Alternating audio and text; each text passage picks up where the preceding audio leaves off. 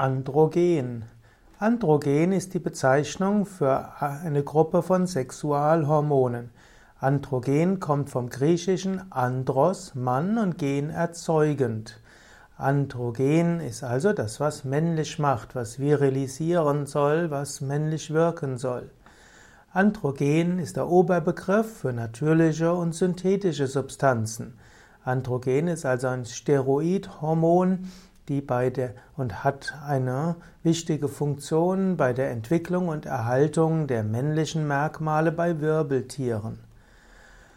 Androgen ist also ein Geschlechtshormon, Sexualhormon, aber auch Frauen haben Androgen, so ähnlich wie auch äh, Männer auch weibliche Hormone haben.